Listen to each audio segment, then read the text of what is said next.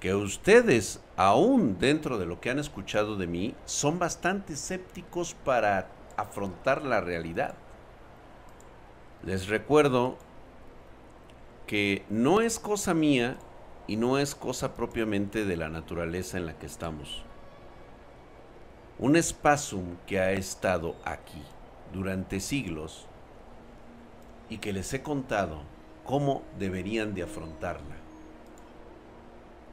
Son de estas primeras generaciones de lo que se ha conocido como las brujas. Se llamaban anteriormente o siempre se han llamado spasums. Estas son como brujas de hielo y han estado congeladas en cuevas, permanecen dormidas durante siglos. Ahora se están descongelando. Y eso, y eso va a ser muy terrible para lo que está por venir. A mí lo que me gusta es echar el coto y no ponerme intenso. Yo creo mejor los veo en el día de hueva. Calimán Lecter. Pasa muy buenas noches. Exactamente. Qué bueno, qué bueno que has tomado. Dice, ¿robarán niños? No, no tendrían por qué. Es como robar crías de ratas. ¿Qué caso tendría o robar crías de hormigas? A menos que te las quieras comer en escamoles. ¿Quién las encerró en esas prisiones? Se encerraron a sí mismas producto del odio que generó su propio nacimiento. Algunos los llaman Ijijis y otras los llaman Yogots. Algunos otros los han bautizado como demonios y algunos otros les han denominado como espíritus chocarreros. ¿Nos podríamos preparar, Drac? Eh, no. De hecho, pudiera pasar, sin embargo, carecemos de la tecnología y la ciencia para hacerlo. Por supuesto que sí, Roberto Soto, aún viven y son estas espasmos. Ellas son las primeras. Dra, ¿qué pasó con el chico que decía que su gato le hablaba? No tengo la más mínima idea.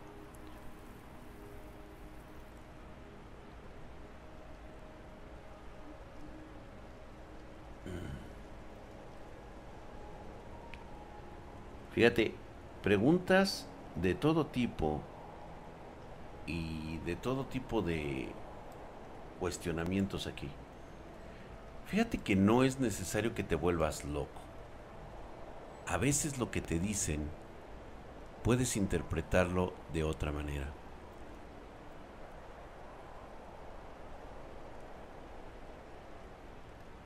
Ah, gracias Marlene.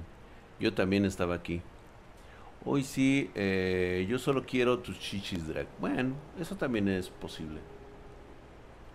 Buenas noches, Black ¿Qué dices?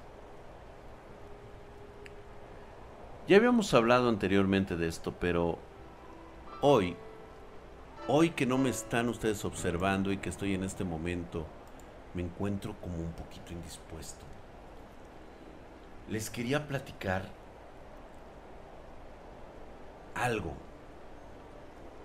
que realmente me hace pensar que cada vez más nos estamos involucrando en sucesos paranormales, en sucesos que damos por entendido, porque creemos que tenemos la respuesta a todo lo que nos ocurre en la ciencia. no es propiamente un final, mi querido Alan Menowski. Es una transición. Es una evolución que tenemos que vivir. Pero las evoluciones para nosotros son dolorosas. Normalmente es un conflicto que dura generaciones, donde no hay paz, no hay amor, no hay Dios.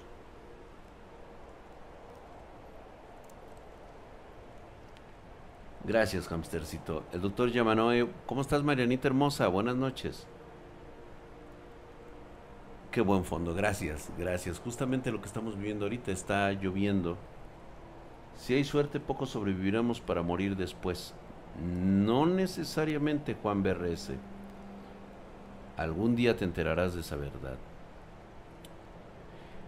Titán Bizarro, fíjate que acaba de hacer una pregunta bastante inquietante. Dice, pisando terreno desconocido y empiezas a normalizarlo. Y sí, te voy a mostrar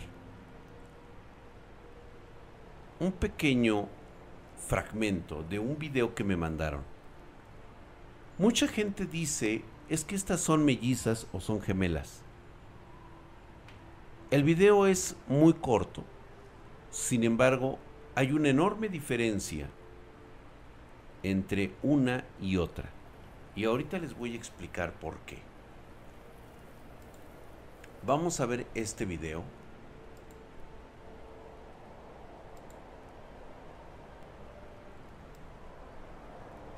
Porque muchos especulan que pueden tratarse de una gemela o de una melliza.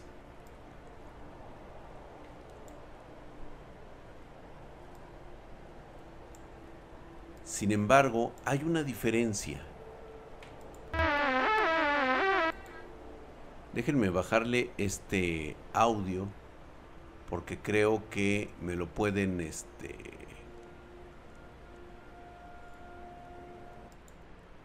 A ver, creo que ahí no lo escucharía. No sé yo,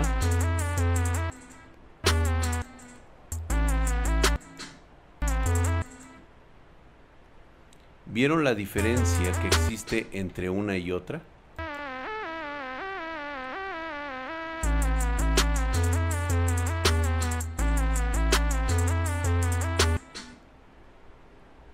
¿Vieron que no necesariamente son iguales y no tienen los mismos ojos? Se sigue escuchando ese sonidito. Lo están escuchando por mi altavoz. Ojos los ojos, se ve demasiado obvio, las cejas, correcto. ¿Vieron esos pequeños detalles? La gente puede decir muchas cosas. Yo en base a esto les voy a platicar una historia. No es una historia, es una confesión ocurrida hace mucho tiempo.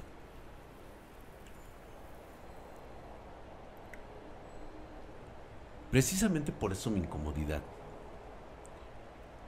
Anteriormente, en estas épocas cuando llovía, no me gustaba llegar a casa después de la secundaria, durante la secundaria,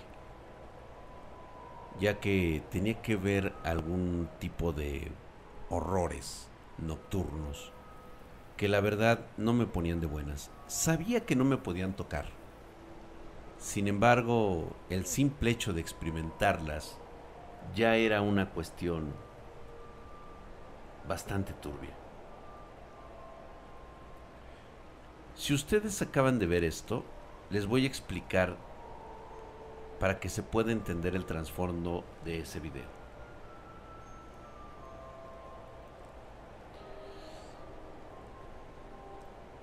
recuerdo que solía tardarme bastante después de salir de la escuela. Y de hecho, me salía yo antes, ¿eh? Llegaba a saltarme incluso ya las últimas clases. Desde las 6 de la tarde me podías encontrar ya en el, eh, en el jardín público que estaba atrás de la escuela, por así decirlo. Ahí podía sentir estas lluvias que caían mientras yo me quedaba sentado. Obviamente la juventud pues te da para muchas cosas, ¿no? Y una de ellas es que podías quedarte abajo de la lluvia, empaparte todo lo que quisieras. Les voy a contar una particularidad que yo tenía. Marianita, perdón, es que me impresiona cómo, cómo llega Marianita. Y no, no son gemelas ahí, la dice, es una doble danger.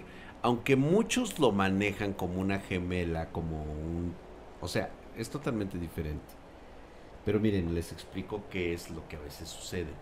Y lo damos como un hecho irrelevante, o más bien totalmente relevante. Ahí les va. Me, encantaba mojarme. Y no me encantaba mojarme propiamente porque me lo fuera a disfrutar, sino porque me hacía lo suficientemente vivo como para no llegar a casa. A lo que consideraba, pues bueno, era más que nada mi pequeña familia. Normalmente, cuando ocurría eso, ya lo tenía yo predispuesto a que no iba a llegar. Porque no llevaba mi mochila. De hecho, me pasaba la secundaria a veces sin llevar mi mochila. Y ahí estaba yo. Así de simple. Nada más agarraba, salía y me iba yo. En una de esas pláticas conmigo mismo en la noche, estaba yo sentado en el parque. Y recuerdo claramente que se acercó a mí una figura muy conocida de mi parte. Era una familiar. A veces quisiera cambiarle el rostro, este, tratando de que no se asemeje a lo que, a lo que les estoy platicando, pero era prácticamente imposible. Le voy a poner el nombre de Ro. Ro era una chica pariente que por alguna extraña razón teníamos un vínculo cercano puesto que en mi juventud muy temprana, no me pregunten por qué, tomamos un vínculo. ¿Han escuchado ustedes la frase, para conocer a una persona hay que dormir con ella? Sí, lo sé. Sé que estuvo mal pero ¿qué podías hacer cuando has entrado a la pubertad, te sientes solo, con todas las hormonas alborotándote la cabeza? Y creo que ella de igual manera se sentía así. Pero fíjate que nunca lo vimos como algo malo, o algo perverso, o algo... Eh, ¿Cómo lo podríamos llamar? Lujurioso, sucio. El llamado puente del alma. Ah, sí, mi querido canal de Braulio. Muchas gracias por apoyarme con los anuncios. Muchas, muchas gracias. Te lo agradezco.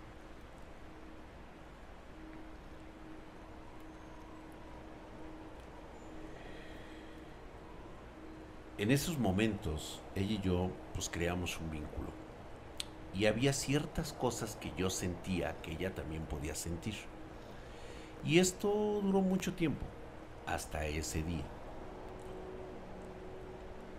yo me había alejado de ella y ella se había alejado de mí desde casi desde el primer año de secundaria. O sea, prácticamente pasamos lo que les estoy platicando que sucedió fue aproximadamente en cuarto, quinto de primaria. Entonces ya para la secundaria, pues la verdad tenía tiempo que nos habíamos alejado. Pero ya en tercero de secundaria empezamos de alguna manera, me la topé en ese lugar.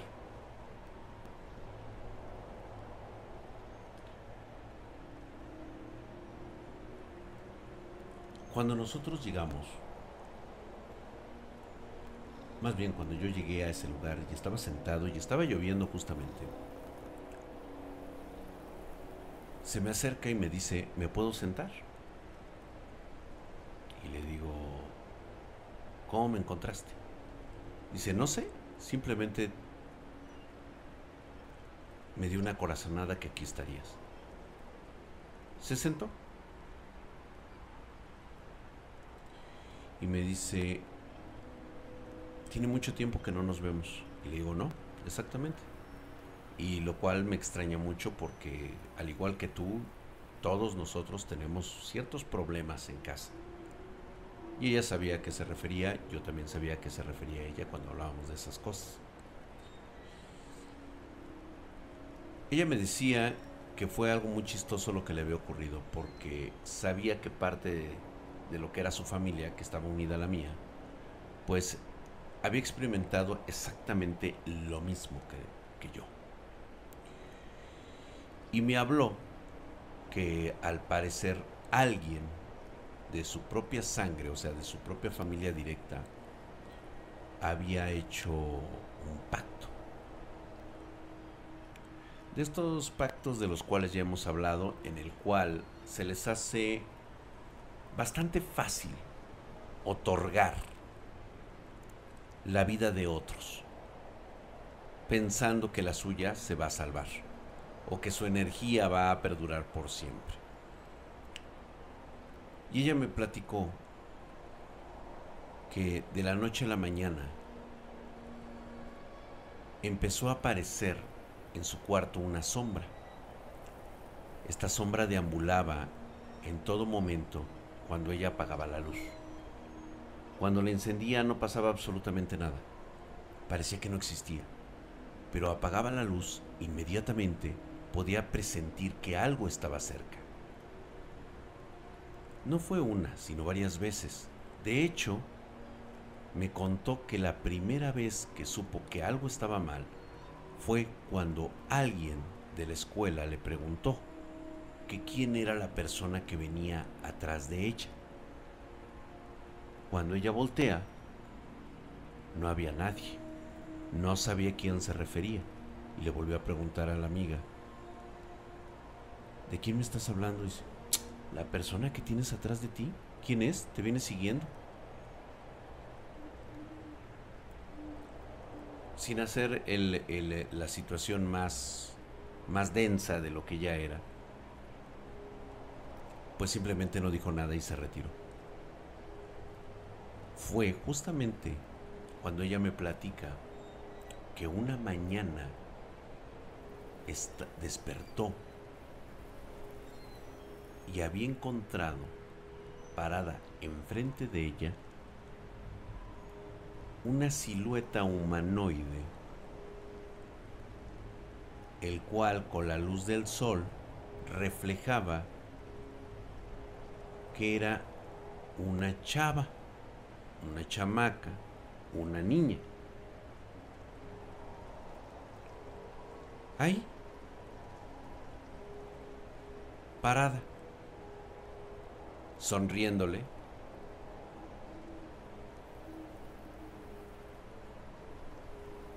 Y pues de alguna manera mi prima no se sintió intimidada ni tampoco le dio miedo, pero sí le dio mucha curiosidad saber que había alguien que estaba ahí parado enfrente de ella.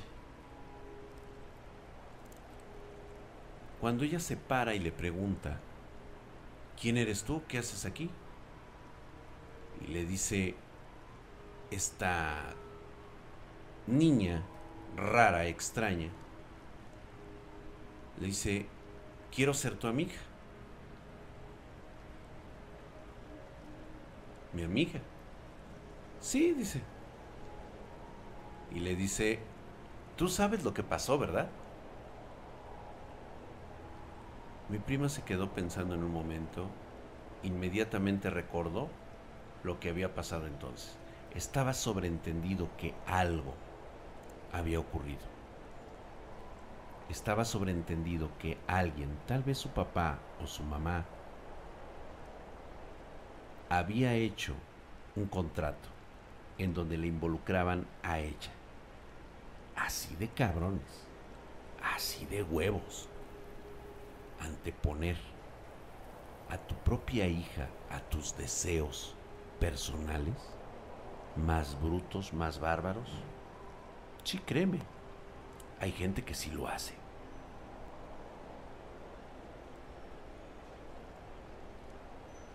Obviamente mi prima dice, pues no, no me gustaría ser tu amiga. Dice, ¿y qué, qué hacemos contigo? Dice, primero tenemos que vestirte porque vienes desnuda. Ah, y le dice, ah, sí, sí, cierto, necesito ponerme algo. A partir de ese momento mi prima siempre andaba con esta persona. cada que salían, cada que estaban, siempre iba esta persona. La única o el único lugar donde no estaban era cuando ella iba a la escuela. Cuando regresaba, estaba esta entidad ahí haciendo la comida, preparando todo, le ayudaba con la escuela. O sea, se podría prácticamente interpretar que este venía siendo como una ayuda. No le pareció mala idea conforme fue pasando las semanas tener una compañera en la cual pues notaba que era pues una excelente eh, damita de compañía. Pero en esa noche, sentados en la banca mientras llovía, mi prima me cuenta que algo estaba pasando. Y era que hubo un momento en que fueron a un centro comercial y quedaron de frente a un espejo. Cuando se miran en el espejo y se estaban probando ropa, se dio cuenta de que su amiga se empezaba a parecer a ella empezaba a notar que las facciones se empezaban a asimilar a las suyas. Pequeños cambios, justamente relacionadas con los ojos, las cejas, tal vez una nariz un poquito más respingadita o más grande que otra, pequeños detalles. Lo más aterrador que le pareció era que los modismos, la forma de pararse, la forma de tomar las cosas, se estaban asimilando mucho a las que ella tenía.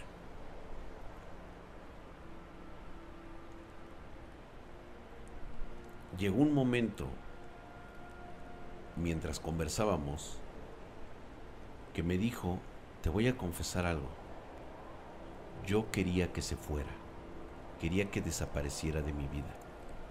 Conforme pasaban los días, mi cerebro empezaba a sugestionarme y me decía que esa cosa era una mala influencia para mí.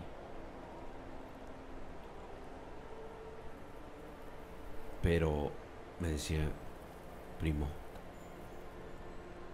cada que yo decía eso, regresaba a la casa y de alguna manera me sentía atraída por ella.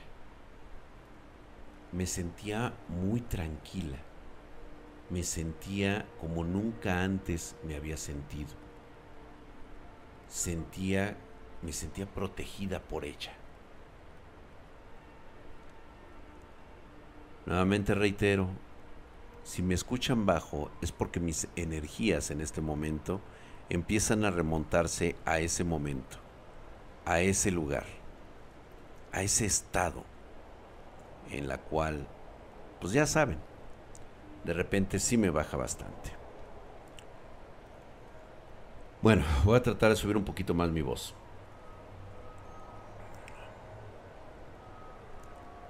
Primo, ya no podía prescindir de ella.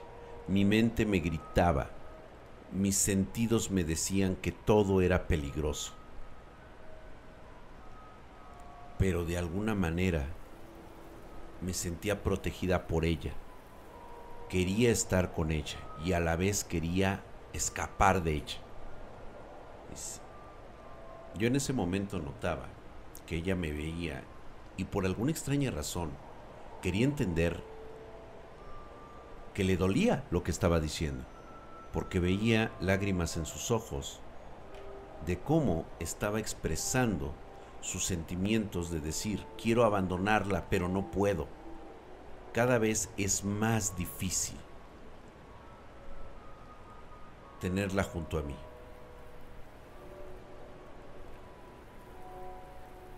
A mí se me hacía muy extraño. puesto que parecía que no estaba muy coherente con lo que decía ella y con lo que quería hacer. Y al final yo le dije, ¿y qué fue lo que pasó, prima? Ella agarra, se cruza las manos y se las empieza a frotar. Como si algo tuviera en las manos. Se las empieza a frotar de manera casi, casi frenética. Y me decía, no te lo puedo contar. No te lo puedo decir puesto que ya ha pasado algún tiempo de eso. La verdad es de que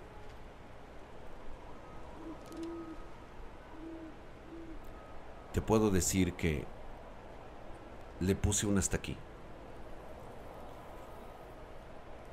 Le puse un fin demasiado aterrador a todo esto. Ya no quería saber nada de esa cosa. Así que... Y se seguía frotando las manos, así intensamente. Y justamente, como dicen algunos, que si llegas a sentir esa hostilidad y en un momento determinado ella me dijo, me tengo que ir, es posible que ya no te vuelva a ver pero quería decírtelo porque seguramente van a preguntar por mí en los próximos días, aunque realmente lo van a platicar seguramente en una cena familiar, de qué fue lo que pasó, que yo decidí irme de la casa X. Y le digo, ¿por qué te vas? Le digo, porque para mí, me dice ella, que para ella fue muy difícil tener que tomar medidas drásticas para alejarse de esa cosa esa entidad que la que de alguna manera sentía que que pues era su mejor amiga. Así que simplemente tomé la tomé del cuello y apreté con todas mis fuerzas hasta que dejó de respirar. Puta, cuando me dijo eso, güey, no mames, güey.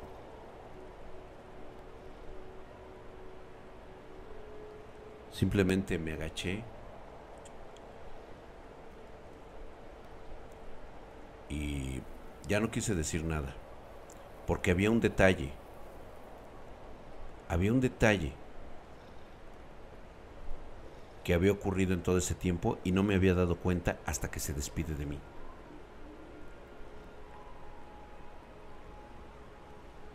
Se levanta ella, así todos empapados, toda mojada. Me levanto yo y doy un paso para despedirme de ella, abrazándola. Y justamente cuando doy el paso, ¿te ha pasado cuando te rechazan las chavas que les quieres dar un beso y no, no se los puedes robar? Sientes ese rechazo.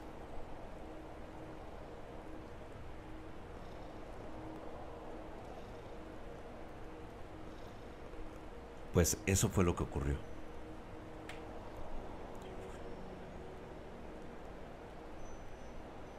y le dijo, y fue cuando yo le dije,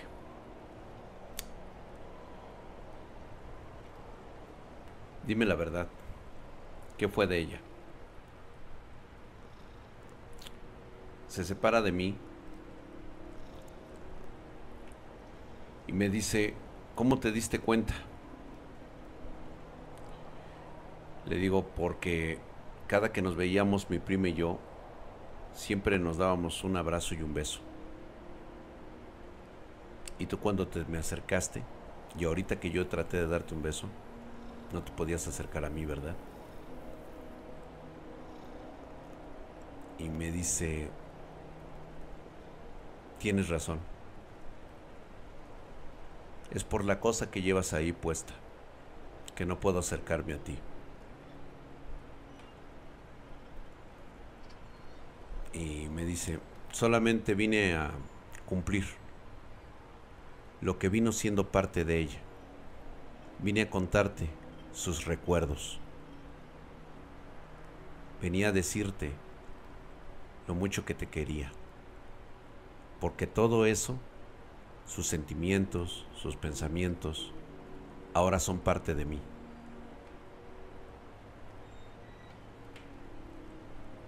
Nada más. Yo quiero conocer este mundo. Créeme, me dijo, no sufrió nada. Al contrario, ahora ella vive en mí. Realmente nunca la ahorqué. Solamente nos unimos.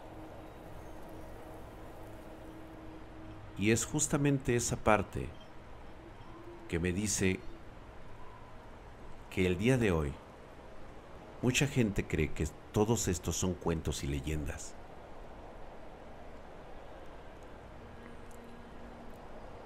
Que son cosas que no ocurren, que no pasan. Que es lo que le pasó al amigo de un amigo. Y luego caigo en la cuenta de que salen estos videos normalizando lo que tarde o temprano va a pasar. Estoy casi seguro que para estas chicas todo mundo lo toma como que es su gemela, como que es una prima, como que es una hermana. Pero para alguien que ha visto verdaderamente un doppelganger, te puede decir que eso que está ahí es un doppelganger. Hasta el color de piel aún no es perfecto y va a ir evolucionando. No puedes separarte de él. Es como una especie como de droga. Es como una especie de atracción ¿Has oído de las relaciones destructivas? Es algo muy parecido, pero ahora potencialo al 200, 300%. Sabes que esa cosa te hace daño, pero no puedes prescindir de eso.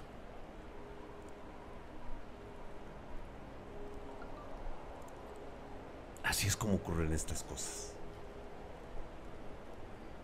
Así es como te hacen sentir incómodo. Y más cuando te das cuenta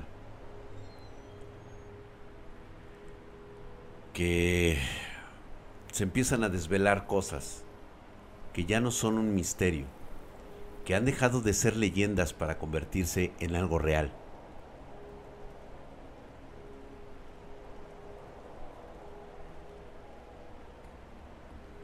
Es como un hechizo de amor, correcto Mayra. Tú sabes perfectamente eso no puedes dejar a pesar de la destrucción que te va a ocasionar. Es una adicción. Y eso pasa muy seguido. Más de lo que tú crees.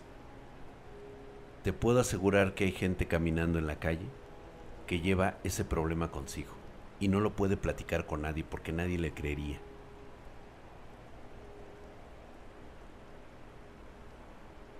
Exactamente, Escualdragón. Nada más que aquella cosa que consumía a mi compa era más brutal, era más salvaje. Por lo menos esta entidad trató de crear un vínculo con lo que alguna vez fue mi prima. La extraño mucho. La verdad es que sí. Y eso es lo que me puso melancólico el día de hoy. Recordarla. Porque a pesar de que eso fue hace mucho tiempo, Anoche soñé con aquellas veces en que nos quedábamos dormidos en su cama y hacíamos más que dormir. Entonces, créeme que es melancólico recordar.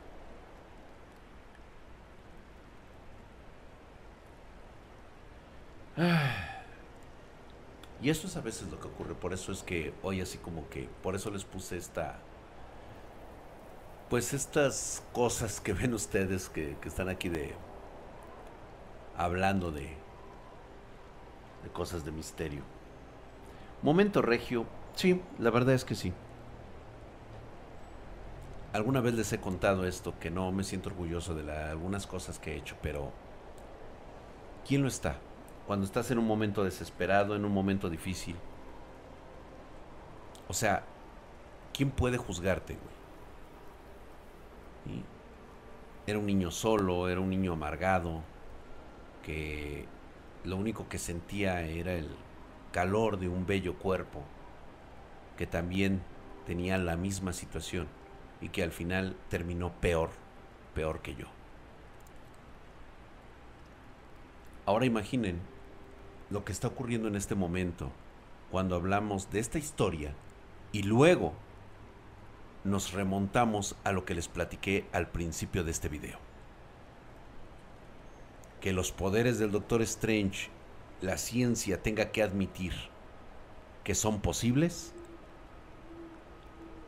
a través de cualquier concepto de la física cuántica y de la física moderna y que nos digan que sí si es posible que la energía pueda tener masa, sí.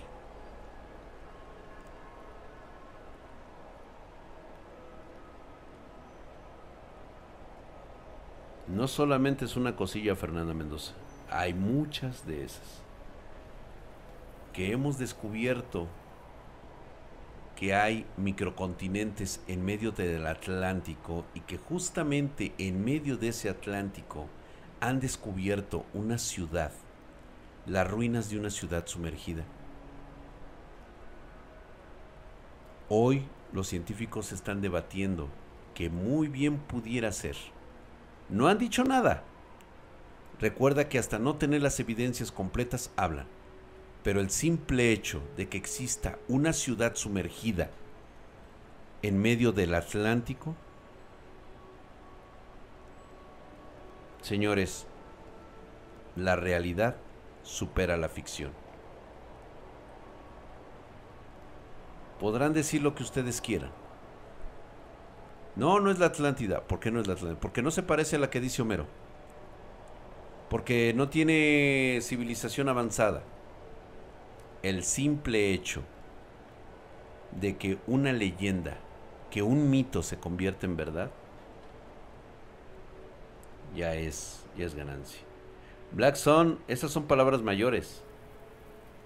Que realmente sea el continente sumergido, la ciudad perdida de Relay, eso ya es diferente. Espero que nunca lo sea. Esa es la historia que nos contarían de los Ijiji.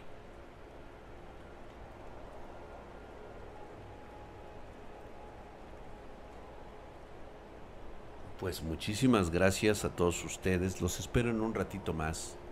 Espero que les haya gustado esta, esta, pues vamos a decir, este formato especial en el cual contamos estas historias de terror, estas anécdotas que normalmente ocurren aquí. Y pues hablamos de alguna que otra cosa. Creo que habría que hablar. Cthulhu cuenta más como un concepto Ijiji, si se le puede llamar. Claro que sí. Recuerda que cada, cada cultura le da el nombre que está interpretado dependiendo de los elementos culturales de los que disponga. Y cada uno le dará el nombre que corresponde. Los dejo chicos, nos vemos al rato, una vez más. Y los espero en Twitch. Vamos a jugar un ratito para desestresarme un momento de todo esto. Fíjate que quisiera regresar aunque sea solamente por cinco minutos. La verdad es que sí le extraño. Pero si me encontrara nuevamente esa entidad, y observara que ella no ha envejecido un solo día desde el día que la vi por última vez, creo que entraría en pánico y en terror. Saber que anda una cosa por ahí que es inmortal, con la imagen y semejanza de un ser querido, ¿qué pensarías tú? ¿O qué harías tú? Gracias. Muy buenas noches. Recuerden que esto le puede pasar a cualquiera. Como dicen ustedes, le sucedió al amigo de un amigo. Que ustedes no sean el amigo del amigo. Buenas noches.